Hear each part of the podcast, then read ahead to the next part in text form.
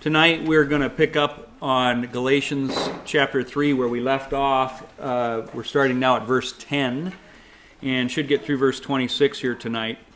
Um, just basically kind of picking up on the theme of what we had talked about before in the sense that the law is not what's saving you, but the law is still in effect. It just doesn't bring salvation, it is not our motivator, it is not um, uh,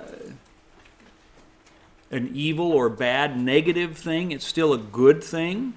matter of fact, it used to be kind of a bad thing because it used to bring condemnation, and now it has become a good thing. In that, that's why Timothy says that. That's why Paul says that. The law is good. Okay, it is holy. It is righteous and yet somehow we have found a way to call it, oh, that's done away with. That's no longer important, or that's a bad thing. The very opposite of what Scripture calls it. And so we're going to kind of, he's going to unpack that even more here tonight. Um, just kind of going off of what I said there in worship, that we've got a lot of Gnostic I think philosophies that have come back, probably never have left. But I've been reading a book here, and we're going to kind of touch on some of this tonight, uh, from a guy who's basically talking about the seed of Satan. And you know, when in Genesis three it said that there was a there would be enmity between the seed of the woman and the seed of Satan. We're going to talk about that seed of the woman here tonight these books have been focusing on the seed of Satan. And while there may be some truth to what he's saying, in the sense that Satan knew that the seed of the woman was going to be his downfall, and so he went after that seed and has been going after that seed forever. He did not want the Messiah to be born, he did not want Yeshua to come. He didn't know who it was going to be. And so he has tried to destroy that line. He knew the promises that God gave Abraham. And so he has come, tried and tried and tried to keep that from happening. Well, he knows who it is now. You know, I would often in evangelism tell people that, you know, they say, Well, I believe in God. And it's like, I don't care if you believe in God. I want to know if whether you follow him. The devil believes in God. James says the devil believes in God and he even shudders. So, believing in God does not get one to heaven, although we've kind of made that a mantra of Christianity. You know, just believe, just believe. That's all you got to do is just believe. No, that you, you, if that's all you do, you're no better than the devil. You see, we have to follow up with that belief. That means if you believe something, you act on it. And that all is going to connect here. But anyway, that seed of Satan that I think that sometimes we in the church, I said this uh, maybe a month or two ago in relation to the Jews and, and what they have made, how they've changed the gospel. They've changed it so that since there isn't a sacrifice to be made, so that you can't have that, how can you be saved? Ironically, it's not even the law from their perspective anymore. I mean, it's law like. I mean, you need to, you know, give money to the poor, basically be a good person. But it isn't really upholding the Ten Commandments. It isn't about make sure that you don't eat kosher meat, make sure that you don't, you know, turn your light on on the Sabbath or all those other rules that they say. That isn't even what brings them salvation, which is just remarkable to me. But I think that Christianity today has that idea that that's what the law is. I'm going to show you tonight that has never been the means of salvation for a Jew. It isn't today, and it wasn't in the Old Testament either. That is a huge misconception in Christianity.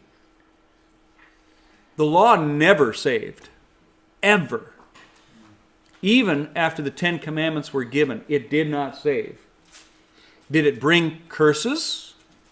Yep. Did it bring blessings? Yep. But did it save? Never. Not once. And they knew that. Scripture even says it in the Old Testament. We'll talk about that. David understood that it was the righteousness of God that brought salvation, not his own works.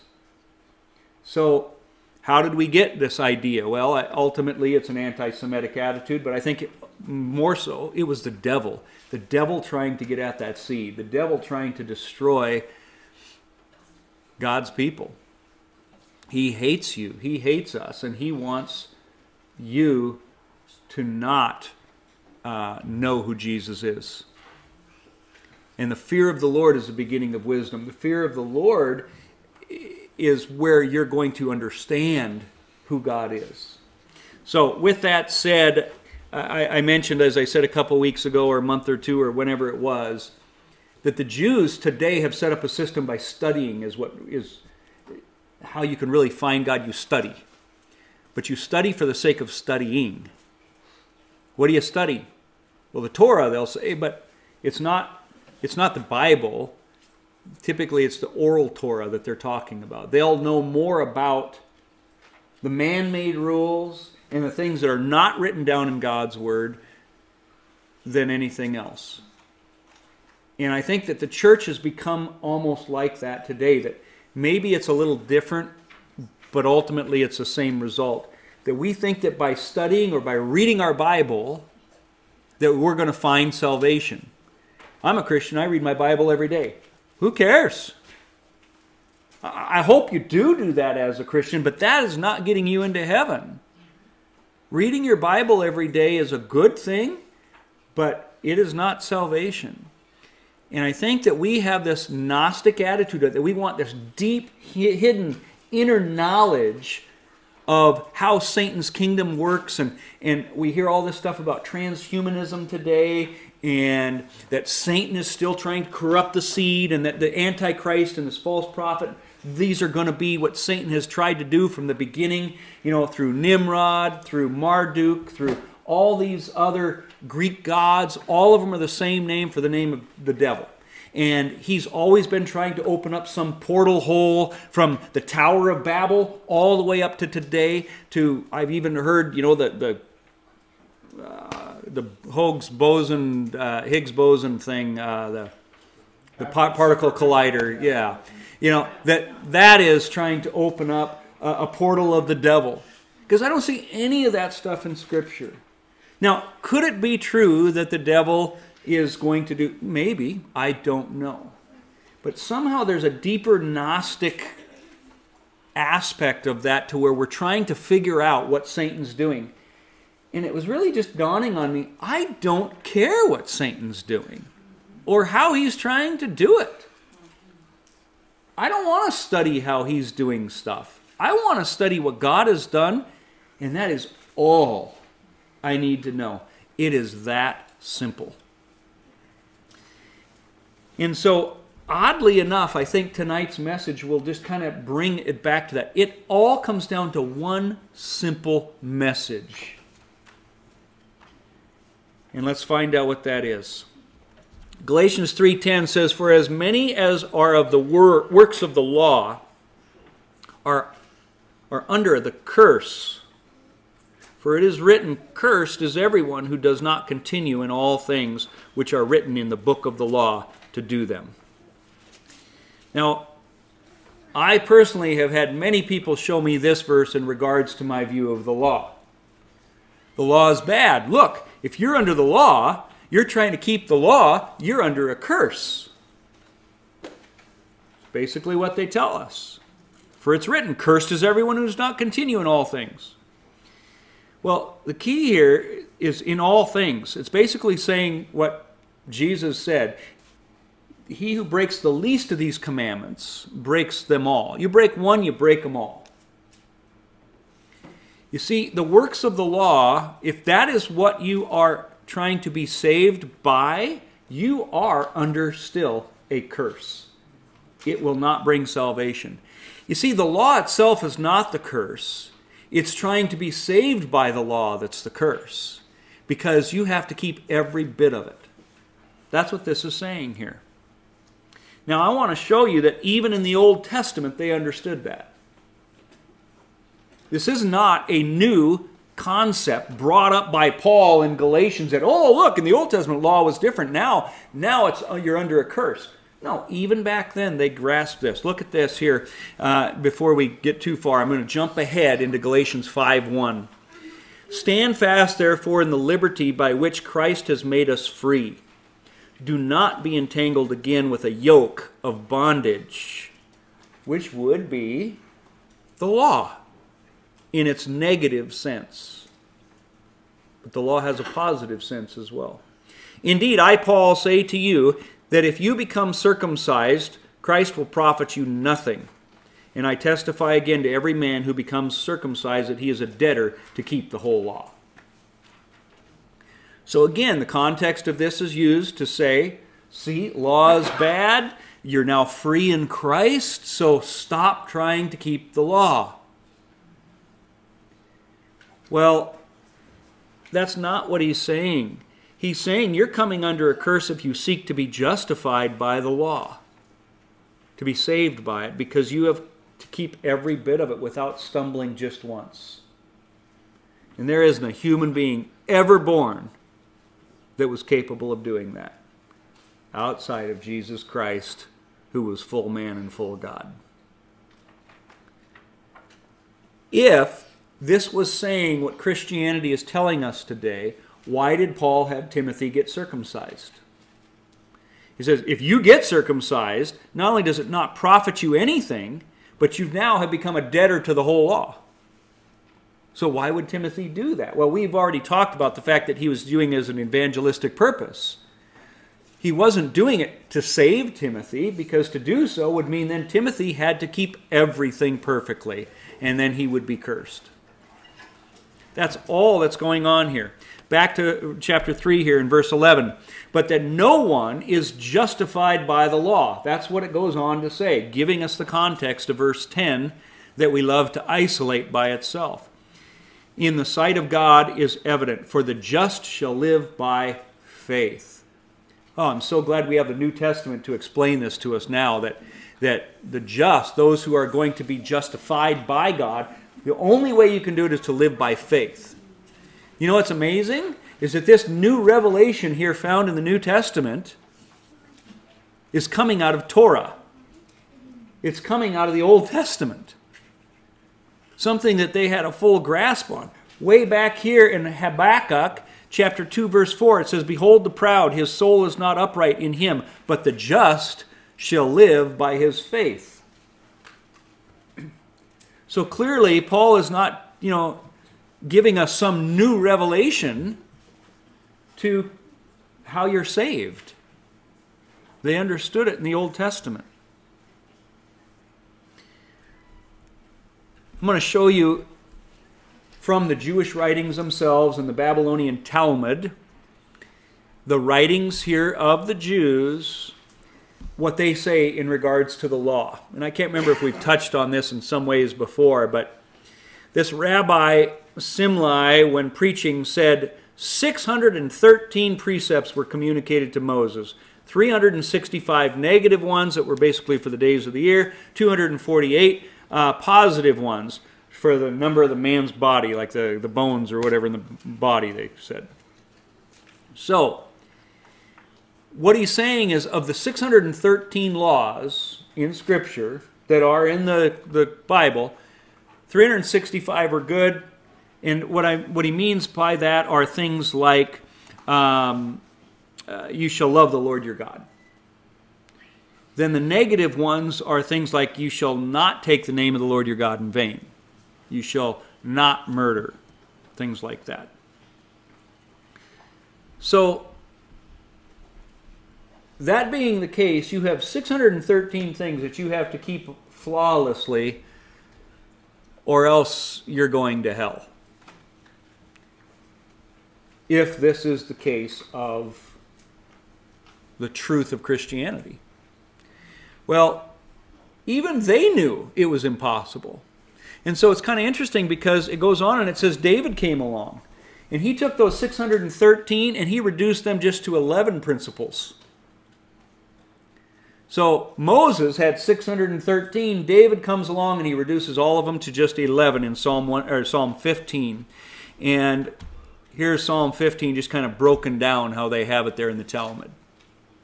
He that walketh uprightly, there's one, and works righteousness. Two, speaketh truth in his heart. Three, has no slander upon his tongue. And it goes on. There are 11 things here that you must do to keep the whole of the law. Now remember, Paul just said, if you get circumcised, you're going to have to keep it all. Well, now it's a little easier because we have 11 to keep, according to the Talmud here. Well, Isaiah comes along after David, and we see that he's going to take those 11 and he's going to reduce it down to 6. It's getting easier. And in Isaiah, he says, This here, he that walketh righteously and speaketh uprightly, he that despiseth the gain of oppressions, that shaketh his hand from holding of bribes, stops his ear from hearing of blood, shuts his eyes from looking upon evil, he shall dwell on high. That's chapter 33, verses 15 and 16.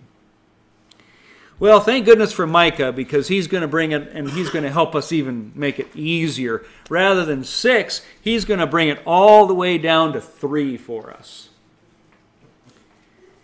And again, this is what the Talmud said Micah came and reduced them to three, as it is written, It has been told thee, O man, what is good and what the Lord doeth require of, or what the Lord does require of thee. Number one, only do justly and to love mercy and to walk humbly before thy God. Micah 6 8. And the Talmud goes on because apparently three is too many. And we see that Isaiah came back and even reduced it more down to just two. And he says here in Isaiah, Keep ye justice and do righteousness. That's it. But even that would be too much. So in comes Amos, according to the Talmud. Amos comes down and brings it just to a single command, as it is said, For thus saith the Lord unto the house of Israel Seek ye me and live. Guess what? Amos got it right. Seek you him, Jesus, Yeshua, salvation, and you've got it. Now, what amazes me, guys, is I'm not reading from a New Testament. I'm not giving you something that James Dobson said or any other Christian leader. I am telling you what it says in the Jewish Talmud. These people who we think have to, you know, keep 613 commandments and then some to be saved. Even they teach that's not the case. The Talmud goes on and it says, To this Rabbi Nachum B. Isaac demurred, saying, Might it not be taken as, Seek me by observing the whole Torah and live? Kind of sounds almost like what we just read in Galatians. But it is Habakkuk who came and based them all on one principle, as it is said, But the righteous shall live by faith. That is exactly what Paul just said here in Galatians the righteous are not going to live by the 613 commandments. That's what he's saying. Instead, the righteous shall live by faith. Now, we as a Christian church understand that quite well, it seems. But yet, how come we feel like the Jews don't get it when they taught it even before you understood it? Something seems a little weird yet. And it is amazing that it seems like they can be so close and yet be so far away. Now, a big hangup is just simply this they miss their Messiah. See, they're still living by faith. They know that they will break the commands of God. They know that. They just don't know that Yeshua is their Savior. They're waiting for the Messiah. Do you know what they're waiting for their Messiah to come and do? Teach them the law the law will go out from Mount Zion. Oh, isn't that interesting? That's kind of what I believe too. Because that's what Scripture says over and over and over. Yeah. Just listen to that uh, Amir do a question and answer thing, and he said, You've got to realize that Jews aren't looking for somebody to save them. They don't understand what we're talking about. They're, they're Jews. Yeah. They love God. Yep. They, they don't know what you're talking about. And I just thought that was almost Yeah. what you said. For us to go to and ask a Jew, Are you saved? They would look at you strangely, like, From what? Am I in trouble? Is there somebody about to shoot me? What? what what's going on? They have no concept of that type of salvation. Yes, we're God's people. By faith, I know I, I'm saved. Not because I am walking around with my headgear and all of this kind of stuff, but because I'm a Jew. I belong to God. That's it. Yeah. So I think you need to understand. I mean, first of all, for evangelism, that's a very important thing for you to understand, but also for our understanding of Christianity and the way we, we view one another. I remember years ago uh, when we were doing our Bible study back at the Teachridge when I was there 18, 19 years ago. And we had multi denominations coming to this Bible study, and it was just neat to see eyes opening up because as a Lutheran, we were taught that this denomination believed this and that they were thought that they had to be, you know, to do good works to be saved. And then these other denominations were looking at the Lutherans and thought, oh, but uh, we've heard that you have to do this to be saved, or you think that you're being saved if you do this or that. And they would talk back and forth and look at each other, and well, that's not what we believe. And the others would say the same thing. But it's like all we know is what we were taught by our own denomination. And as a result, we never could be united on anything. And it, it, was just, it's crazy. But that's the same thing. We have this idea that you know exactly what all those Jews are believing and whatnot, and they're all on their way to hell. Well, they are without Jesus, but not, they're not on their way to hell because of what you think so.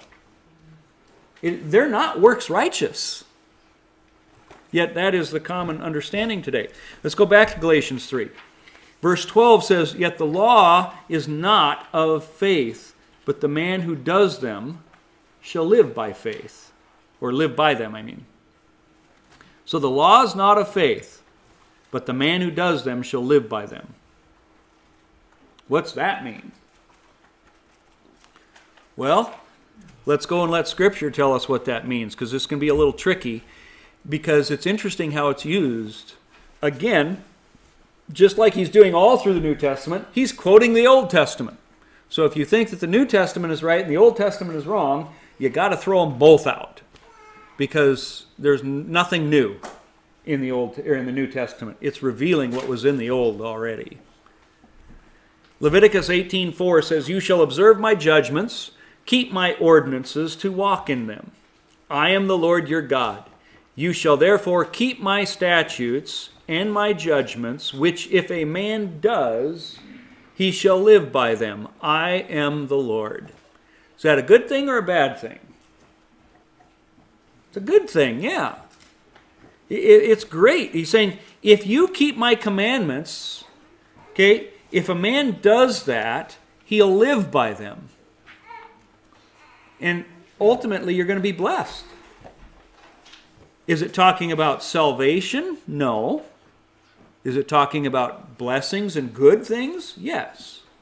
But then you go to Nehemiah 9:29 and we see the exact same phrase but it's used in a negative sense. Test, he says and he testified against them that you might bring them back to your law. Yet they acted proudly and did not heed your commandments, but sinned against your judgments, which, if a man does, he shall live by them. And they shrugged their shoulders, stiffened their necks, and would not hear.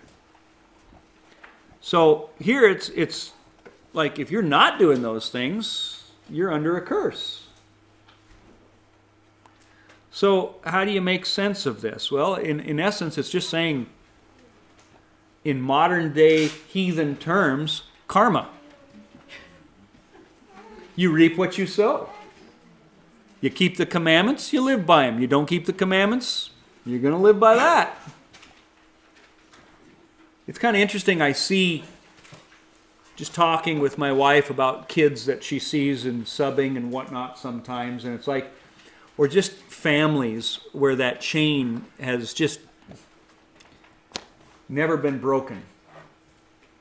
And you see, or even like when I was in junior high, I could have told you which kids in my class were going to be in jail someday. Because the man who lives by them is going to be judged by them. Okay, eh, what they reaped or what they sowed is what they reaped. And yet you see these others that read their Bible, they're doing Bible studies, they go to church, they love the Lord, they're praying to the Lord, and you see there's a bright future for them. You live by them because you, you do them. And there are blessings in it.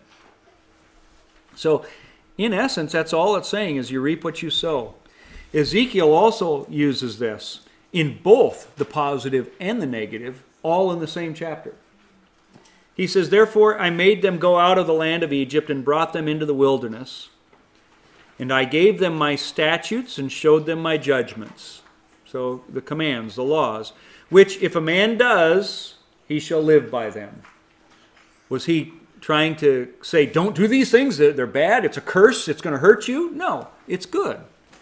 Then in verse 13, okay, just one verse later, Yet the house of Israel rebelled against me in the wilderness. They did not walk in my statutes, that they, they despised my judgments, which if a man does, he shall live by them.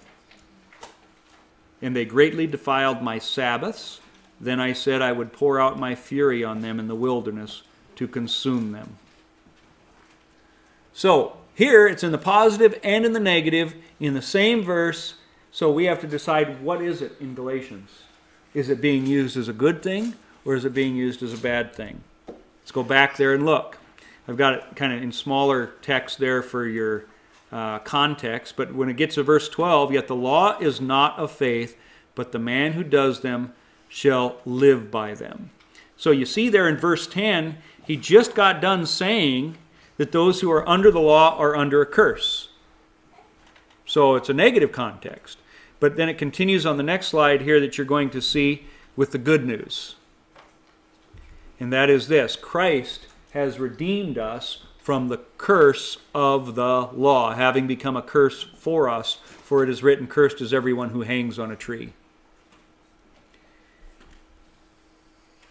You see, the law is there. You will not be able to keep it all if you are going to be judged by that law, will you be found innocent or guilty? As guilty as sin. Because you cannot keep it all. Even if you don't drink, don't smoke, don't cuss, don't swear, you know, uh, don't go over the speed limit. Whatever, I guarantee you there's something that you do, even if it's in the depths of your heart. And I really liked hearing about Aaron's testimony because that is kind of uh, Eden was even sharing that she kind of wondered what kind of testimony she'd be able to give too, and she said it really spoke to me because that's my testimony. I, I didn't grow up. I, I've loved Jesus as long as I can remember. As long as I can remember, I remember praying at night in bed my prayers to Him, talking to Him, loving Him, knowing that He has forgiven my sins, having a good moral compass, not wanting to do bad things. And when I did do bad things, man, I felt guilty. But it's so interesting to me how we have a tendency, because I wasn't out there getting drunk, although I had it before. I don't, I'm not putting myself up on this big of a pedestal. But for the most part, I was like, I'm not a partier. I'm, I, I don't cuss and swear like all these other friends of mine do. I don't do drugs like these other people that I know. I don't do all of it. But my goodness, I was absolutely no better than them. No better. You know, I know some of you here have talked to me about having a hard time realizing that God could love you because of uh, you know some things in your past. You're no different. I had a a wonderful ministry opportunity here this week when I was on the trip. I had an appointment to meet with a guy who is a high school kid struggling with homosexuality. And I couldn't, it was just, it was so hard to get it through his head. He said, I, I just wish that I could be like you, that, you were, that I was straight. And I said, What's the difference?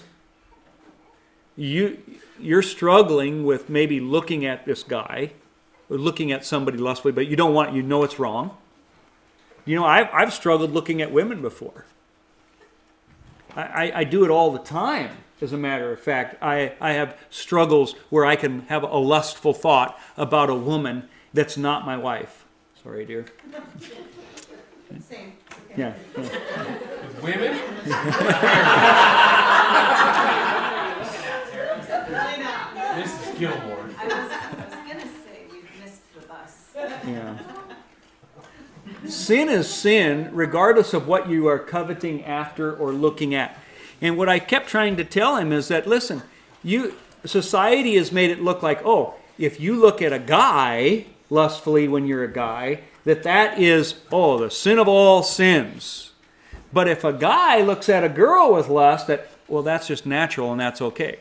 Yeah, you're right. It's natural because we were born with a sinful nature, a sinful flesh. But that's the only thing natural about it. They're both sin, and they are both an abomination in God's sight. And I said, don't let society tell you who you are. That you are a saint. You are his child. You're not gay. Just because you, you, you aren't attracted to a woman, I said, You're blessed. I wish I was like you.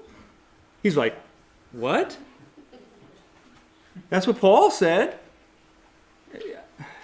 I don't remember if this is the right address, but 1 Corinthians 7 32 maybe or something, where it says, I wish that, he says, I wish that you could all be as I am. But each of us has our own gift from God. Is it Timothy? I don't know. Somebody can find it for me, but it says, I wish that you were all as I am, but each of us has our own gift from God. One man, okay, uh, uh, well, it says not one man, but uh, an unmarried man is concerned about the Lord's, Lord's affairs, how he can please the Lord. But a married man is concerned about the affairs of this world, how he can please his wife, and his interests are divided. It is First Corinthians chapter seven. It is 1 Corinthians 7. Is it verse 32? 32. So, yeah, one out of many. So, but the point being is, it's a gift. He says, I wish that you could all be gifted and not lust after women. And yet, society has taken that gift and they've said, Ha, you're gay. No, no, no, no, no, no, no. You're a child of God. Don't let the world attach that to you, that identity. And I said, don't, don't even use that terminology gay, homosexual, straight, not straight. Don't use those because then you're just attaching that identity to you. You, you can't do that. Anyway, my point being is this is that we have a tendency to put ourselves up on a pedestal because of these big sins. It isn't the big ones. I don't care that I was a good moral child. I was on my way to hell without Jesus. All of us are. Because of what's in our hearts, let alone what, what's even in our actions. And that's what's amazing is where is the law put now? In our hearts and in our minds. You see, the law being put in our hearts and our minds, in a sense, cleanses that heart. I lean not, the Bible says, lean not on your own understanding. The heart is deceitful and wicked beyond cure. Who can understand it? And yet the world is out there. Follow your heart, follow your heart. Whatever you want to do, go ahead and follow your heart. No, don't follow your heart. You follow the law of God that's placed in your heart. Yeah. Do you think that idea of God's law being written on our hearts is connected to God's promise to give us hearts of flesh and not of stone? I do. Yeah. Yep. Yep. For sure. So, again, here in verse 13, Christ has redeemed us from the curse of the law. Don't just make that the big things of those 613 commandments. He has redeemed us not only from them, but from what's in your heart. What's that, that sinful nature, that sinful flesh as well. And the only way then is for him to become a curse for us.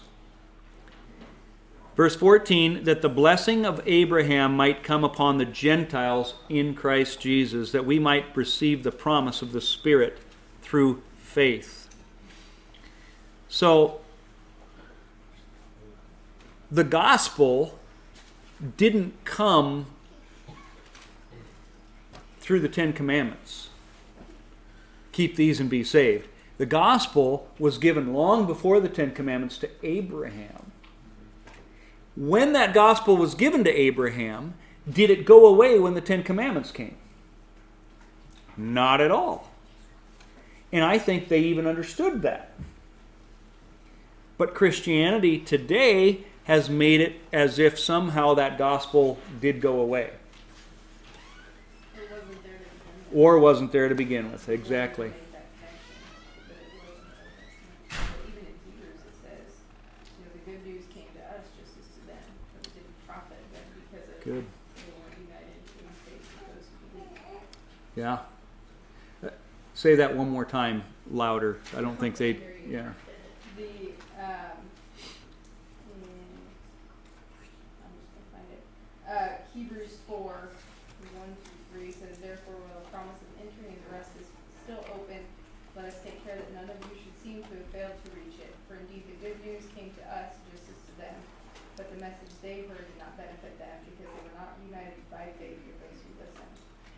Talking about, um, the Israelites during, you know, Moses' leadership.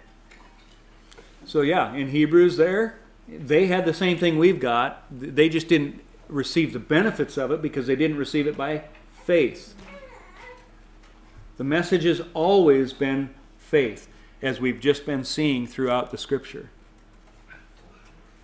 So Jesus became a curse for us, Curse curses anyone who's hung on a tree. He became a curse for us, did what where we belong, basically. And by the way, uh, that's drawing here what he says Christ redeemed us from the curse of the law, coming from Deuteronomy 21.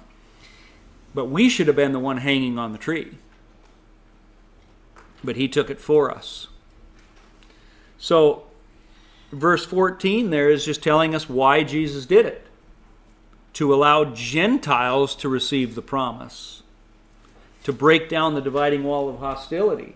Basically, not to change the Jewish truth, but to add Gentiles to the Jewish truth. See that?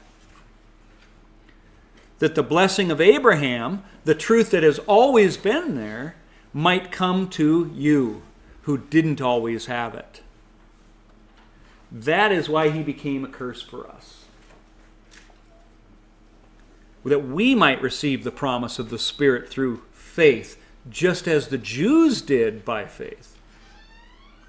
And yet the Jews still were keeping the law, and it was a good thing to keep the law. Verse 15 Brethren, I speak in the manner of men, though it is only a man's covenant, yet if it is confirmed, no one annuls or adds to it. In other words, once you confirm a covenant, once you sign a contract, that's it. You don't change it, you don't annul it. It is, you know, it, it, it's solid. That's what he's saying. Verse 16 Now to Abraham and his seed were the promises made. He does not say into seeds as of many, but as one, and to your seed who is Christ. We also read there in Genesis 22, verse 18 In your seed, singular, all the nations of the earth shall be blessed because you have obeyed my voice. Here we have that faith and works connected again because of obeying God's voice. This is another thing I want you to understand. We have this idea that somehow when the Ten Commandments came, that is the first time that they understood the law that had ever been given. They knew the law long before the Ten Commandments. The Ten Commandments simply wrote it down. And there is all kinds of records that would attest to this, let alone scriptural understandings of things like, like clean and unclean and so on, long before the book of Leviticus was there. They, the Sabbath, it was written down, but from creation, there was a Sabbath. So, um, this seed aspect, clearly we know it's, it's telling us here it is Christ. And that is identifying, as I said before, when there would be enmity between Satan's seed and the woman's seed, it's, it goes from the woman to Abraham. It's the same seed that's being talked about. And so, is Satan trying to corrupt that seed? Absolutely. I believe he is. But I don't think it's so important for us to know how or why he is trying to do it as much as it is to know the seed of Abraham. That's all that matters. Satan can have to do it on a pogo stick if, if all I care. It, I, it makes no difference.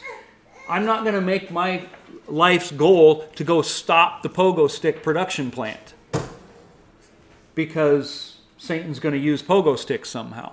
That's not my job. I know that's a dumb example. And that's what the Spirit's been putting on my heart as I've been reading this book. It's like, why does any of this matter? How is Christ glorified? By me knowing that, you know, the pyramids were used for this or that, or the Tower of Babel. And it, it, it, it's not. Christ isn't glorified. I'm not edified by it. It, it's a lot like uh, in cultish, they talk about Dr. Walter Martin, and he was talking about cults and how uh, a banker friend of him was his was going to learn about counterfeit bills, and he's like, "Oh, I bet you saw a lot of counterfeit bills." And no, we didn't see a single one. Well, how'd you learn about it? We studied the original. You know, you study the original that you know it so well, and that's what all this is boiling down to. Is we just need to focus on Christ. Yep. So, the whole point from way back when, like the very beginning of time, it wasn't about Satan's seed, it was about the seed. The seed of the woman was going to crush your head. That's all you need to know. He's going to crush your head. And then it goes to Abraham, and it is the focus on the seed. And that is the focus of what it's supposed to be because it is that seed that has ratified, written, and fulfilled the covenant. It is that seed as well that gave us the commandments, but not to be saved. To be saved, he became a curse for us. Verse 17, and this I say that the law, which was 430 years later, cannot, and that's after Abraham's uh, covenant, cannot annul the covenant that was confirmed before by God in Christ. In other words, the law can't change the gospel that had already been given to Abraham.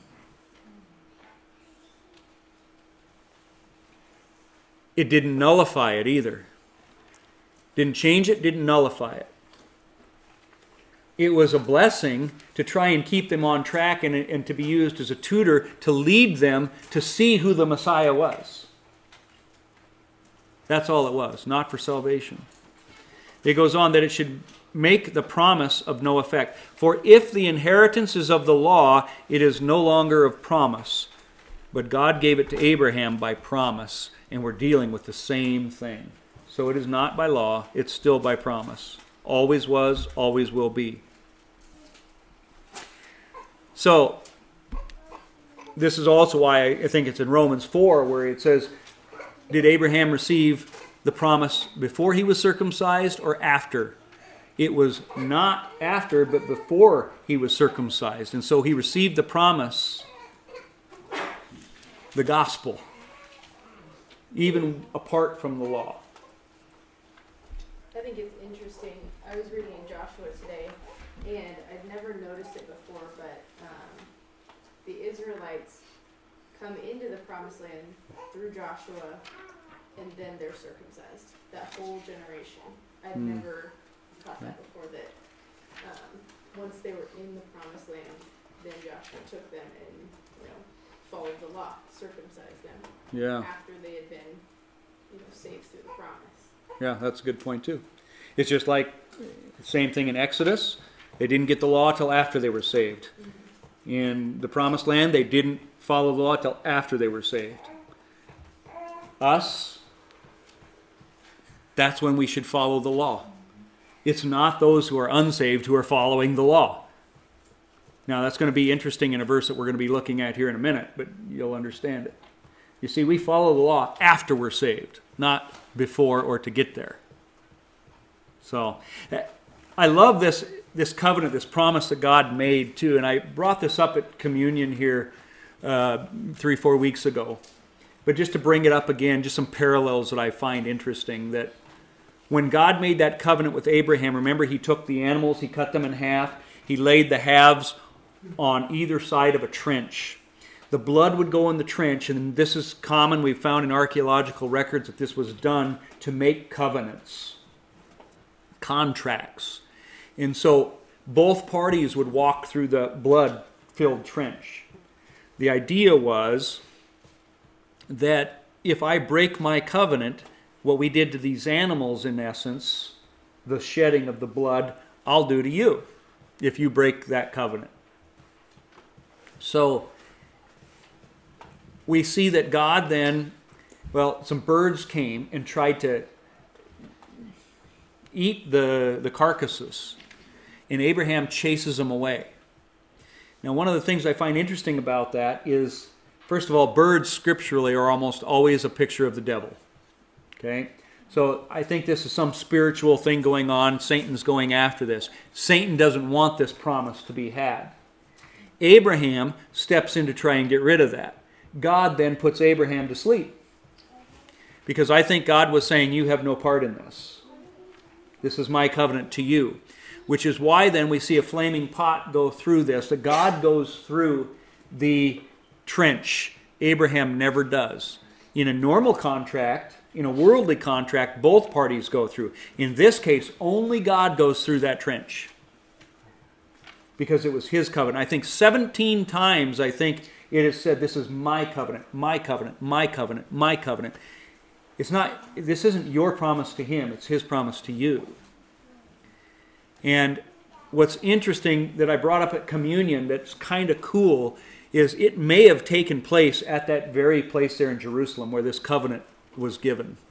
Because this is before Jerusalem was Jerusalem. And it was at that time, Passover, that Jesus goes to the Garden of Gethsemane. Remember, Passover is one of those required feasts. There would have been up to two million people probably in Jerusalem, and they're slaughtering hundreds of thousands of lambs. I can't imagine the blood. The Jewish records say that there would oftentimes be a stream of blood that would go down to the Kidron Valley. Now, those of you who went to Israel with us, you'll know the eastern gate, then there's the Kidron Valley, and then you have the Garden of Gethsemane on the other side of the Kidron Valley. The very place that when Jesus was arrested and he is being brought back into the city gate, he would have crossed the Kidron Valley. I don't know for sure if he did this or not, but perhaps he walked through a bloody stream because it would have gone down into that spot. That the promise that he gave to Abraham in the cutting of the covenant, Yeshua was about to fulfill, and he walks through that blood. And other interesting aspects are this the disciples are put to sleep in a sense. They fall asleep in the Garden of Gethsemane there as well, which I thought was kind of interesting. Uh, the birds try to stop it. Judas, Satan enters him, tries to stop this from happening in a sense too. You know, all those little parallels. Again, I don't know. It's just an interesting thought. But nonetheless, the covenant was ratified, and the cross is ultimately what that was pointing to. Goes on to verse 19. What purpose then does the law serve? All right, so we see it doesn't save you. Well, it was added because of sin, because of transgression, until the seed should come to whom the promise was made, and it was anoint, appointed through angels by the hand of a mediator. Now, a mediator does not mediate for one only, but God is one. Now, this is also one that's kind of used oftentimes to say, look, the law was useful, but only until the seed came. Then it's done. That is not what this is saying, as you're about to see. Um, it, it doesn't mean the law is gone. If it does, then we've got problems with so many other parts of Scripture. You're going to see that the law was added because of transgression. The law was doing its work of convicting you of sin until the seed came.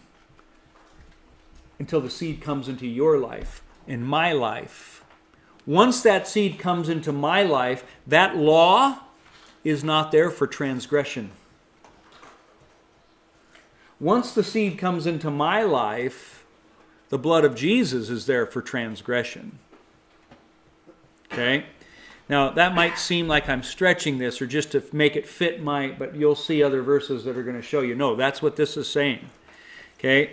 Um, the law was added not for righteousness, though. Note that too. It wasn't added so that you could be saved. The Jews knew that. It was added because of sin, not because of, here, do this and now you're saved. It was added because of sin, to make sin utterly sinful, it says in Romans. So, another thing interesting too, that the law, it was appointed by angels. We see angels were there in the law. And I've been doing some really interesting uh, studying on the fact, kind of going along the lines that the law was there before the Ten Commandments, but that the angels also keep Torah. Which makes sense. Why wouldn't they? But the angels keep Torah, which would mean, interestingly enough, that they would also keep the festivals. And I, I might do a message on that sometime, but in some of these apocryphal books, it adds details about those type of things, which are kind of interesting. Um, but nonetheless, the angels were the ones that uh, were the mediator in a sense, or not mediator. That's the wrong word, but they uh, gave the law. Angels were there. Hebrews also attests to this very thing as well, and some of these apocryphal books will also agree with that. It's just we, we don't often think of angels being involved in that sense. So I'm going to take you to the Talmud here again, just to give you some understanding here. It says, The house of Elijah said, For 6,000 years shall the world exist. For 2,000 it will be desolate, 2,000 years will be the time of Torah, and 2,000 years will be the days of the Messiah. Pretty much right on. So there's a time of chaos without the law. Then the law, and then the seed comes. It just keep, it gets better and better. Uh, They realize that when the seed comes, that's not the age or the time of Torah, that's the time of Messiah. Well, it's the same for us. You see, now is not the time of the law, now is the time of Yeshua. But he doesn't get rid of the law, but the purpose of that law has changed, but the law itself has not changed. Verse 19, what purpose then does the law serve? Going back here, looking at this again. Um, this has to be, to interpret this, it has to be consistent with the totality of the rest of Scripture. Romans, as I've shown you before, Timothy and others, the law is good. Do we then nullify the law? No, we uphold the law. Uh, the, law is, the law is holy, righteous, and good. All these things. So, what is this meaning if the law is not bad? Did he get rid of it? No, Jesus says not one jot, not one tittle will disappear until heaven and earth disappear. So that's not it. We know that when Jesus comes back, the law will go out from Mount Zion. So clearly he's not done with it. So what's going on? Well, remember the Jews are waiting for the, the Messiah. And that Messiah is supposed to teach them Torah, teach them the law of God, not get rid of it. This is why, as I said, Jesus said, Do not think that I have come to abolish the law, but to fulfill it. Now, fulfill, to be done with, would be abolish. So that's not how you interpret to fulfill. Romans 3:21 But now the righteousness of God apart from the law is revealed, being witnessed by the law and the prophets. In other words, these aren't just words written on a page anymore. Thou shalt, thou shalt not. They're not just letters on a page. They came to life. They became living in Yeshua. Because now the righteousness of God, well, the law was not added for righteousness, but it says the righteousness of God apart from the law is revealed. It was witnessed to by the law and the prophets. In other words, the law and the prophets saw this righteousness that was coming. They saw Yeshua, the, the Messiah, and that's what they were talking about, was that. So the law and the prophets are the two witnesses, you might say, of the Messiah as well, and of the seed that was to come. Once Christ came, there's no longer a need to point us to what has come. The law and the prophets are pointing us to Jesus. Now, once he's here, there's no need to point to somebody who's already been there. So it was never to save you, it was to point you to who was going to save you. So the law was revealing who the Messiah was going to be. Watch for him. He's going to keep the law, he's going to do these things. And he did. So now, because he has come, he has taken that law that was to point us to him, identify him, and he has put it in our hearts so that now that he is identified, we get to know him, understand him more. Not get saved by the law, but to know the one who saved you and fulfilled the law for you. Verse 21 Is the law then against the promises of God? Certainly not. Absolutely no. For if there had been a law given which could have given life, truly righteousness would have been by the law. But the scripture has confined all under sin, that the promise by faith in Yeshua HaMashiach might be given to those who believe. So he's basically put in that anchor statement that we talked about before, just in case you guys might think that maybe the law is a bad thing. Certainly not. And somehow we've missed it still. Even with this anchor statement. We read this there had been a law given which could have been given life, truly righteousness would have been by the law. We think, yeah, that's what the Jews used to believe, or that's what the Jews still believe. When in fact, never once have they believed that or do believe that. The only people who believe that, ironically, are people like Muslims or many modern denominations today who have a works righteous uh, doctrine. So that anchor statement is there to make you not think that the law is bad. Um, going to go to verse 23. But before faith came, we were kept under guard by the law, kept for the faith which would afterward be revealed. Therefore, the law was our tutor to bring us to Christ that we might be justified by faith. Again, it was to point you. The law and the prophets testified about him. It, it, the law and the prophets were a tutor to lead you to Christ so that when you identify him, now you can follow him. But after faith, now that you know him, after faith has come, we are no longer under a tutor. You no, no longer need an arrow pointing to who he is. For you are all sons of God through faith in Christ Jesus. Now, that's not how we normally read this verse, though. Today, people read this verse and they think, okay, now that I'm a Christian, now that I have faith, I'm no longer under the law to where I don't, I don't need it. Well, that's not what this is saying. Again, context of the rest of Scripture. Um, the, the law certainly no longer convicts me of sin. The love of Jesus does that. The Holy Spirit in me does that. So let's just show you some anchor statements that Paul would use in other places to make sure you don't think that be, when it says you're no longer under a tutor, that means that you no longer have the law in your life. Romans 6:14 For sin shall not have dominion over you, for you are not under law but under grace. That is the exact same thing it's saying here when it says that we no longer have a tutor. You're no longer under a tutor. The law is a tutor. Therefore, you could say you are no longer under the law, but under grace. Same exact thing. So here's that anchor statement. Shall we sin then because we are not under law but under grace?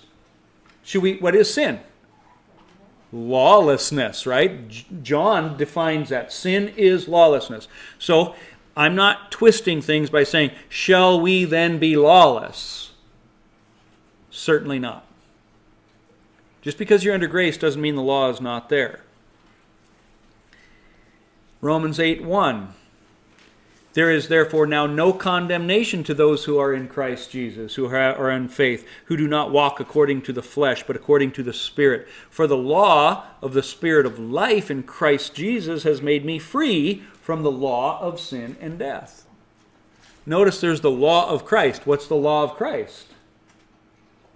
Well, it's the same thing, the exact same Ten Commandments in the Torah. It's just that now a different understanding of it. It's a law in our hearts that brings freedom for me rather than a law on paper that brings condemnation, conviction, um, uh, rules of, oh, I, I hope I'm doing good enough to get into heaven or whatever the case might be.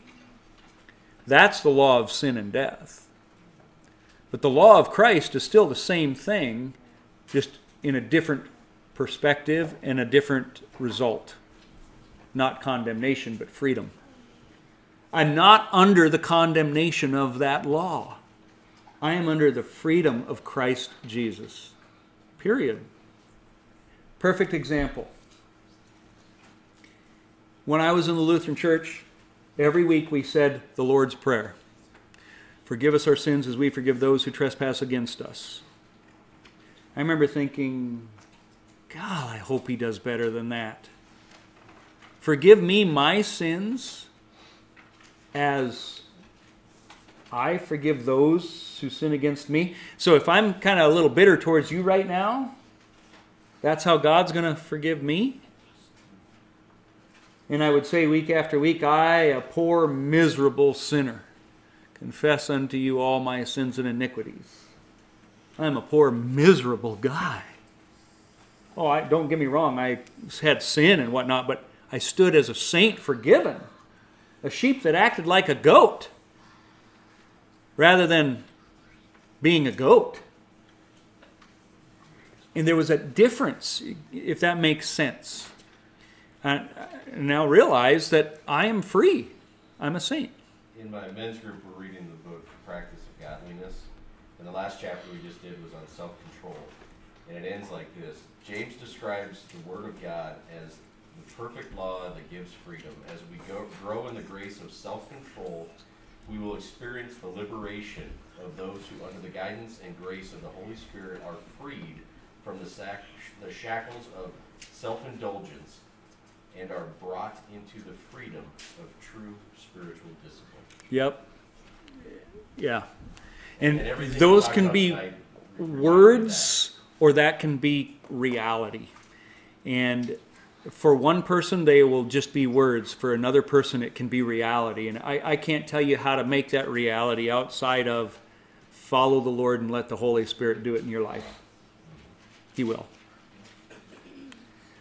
1 Timothy 1 9, knowing this, that the law is not made for a righteous person, but for the lawless and insubordinate. This is one that is used a lot. Was that you, Devin, that texted me about this one, or was that? No, no, I know who it was. Somebody else had texted me just like two weeks ago about this very verse. What do we do with this? Knowing this, that the law is not made for a righteous person. See, the law is not. I, like the way the RSV translates it, and in the Greek, it, it is very much this. Understanding this, the law is not laid down for the just, but for the lawless and disobedient. It is, can be very different. It can be the same, just depends on how you look at it, but that's, that's the truth of it. God did not lay down the law to condemn me as a righteous person. I am no longer under the condemnation of the law because of what Yeshua has done. If that isn't freeing, I don't know what is. The other point you could make there is, no one's righteous, Yes. Yeah, who's the, well, yes and no. We are all sinners, but at the same time, I can stand like Job and say, I'm blameless. I'm righteous because of what he has done. And that's kind of that whole thing. Like, if I look at, well, I'm not righteous because, well, I broke the Sabbath today and I did this and I did that. If that's how we measure righteousness, we're in trouble. Our righteousness is measured by what he has already done for us. So, last slide Romans 8 3. For what the law could not do, in that it was weak through the flesh. Notice that the law itself wasn't the problem, it was the flesh that's the problem that makes the law weak, not the law itself. God did by sending his own Son in the likeness of sinful flesh on account of sin. He condemned sin in the flesh. That the righteous requirements of the law might be fulfilled in us. That's how I can say I'm righteous. Because of Yeshua, all of the requirements of the law have been fully met in me. I'm a saint. I am righteous. And because of that, I'm going to go try and keep that law the best I can. Because I'm not under it. There's no condemnation. And man, I'll tell you what, somebody who did that for me, he's worth wor- uh, you know worshiping and getting to know better. I want to get to know him the best I can. I want to I want to do what pleases him. I want to find favor in his eyes. I want to I want to have him reveal himself to me, the John 14, 21 again. That those who love me and who obey me, it is he who loves me, and the Father loves him, and I will manifest myself to him. I want God to manifest himself to me because he's done so much. It says, who do not walk according to the flesh, because in the flesh the law is weak, but according to the Spirit, because in the Spirit the law is strong. That's the difference. My daughter keeps saying, Are you almost done with this law stuff? It's like, this is what Galatians is talking about. I, we have grown up in the church for so many years who has given us an inappropriate, wrong idea and definition of what law is that it's going to take time to unbrainwash ourselves. And every time you see it, from Galatians to Hebrews to wherever else, I hope it's just going to start getting drilled into you that this starts so that when you see it, it's like, oh, yeah, now I get it. Rather than what we've been trained up in our culture all these years. So, uh, with that, let's uh, close in prayer. Heavenly Father, thank you for fulfilling the law for us. Thank you for redeeming us through your blood. And thank you, Jesus, that you have made us righteous saints. Thank you that when we fail in keeping that law, it has already been taken care of, it has been fulfilled. But God, we still love the law because it is your word and it is a reflection of who you are. And we look forward to the day that you will come back and that law will go out from Zion. That the word of the Lord will shine brightly and we will understand it perfectly as it points to you and that we can understand just the depths of who you are. So reveal that to us in every step of obedience that we take as saints when we stand or fall. In Jesus' name, amen.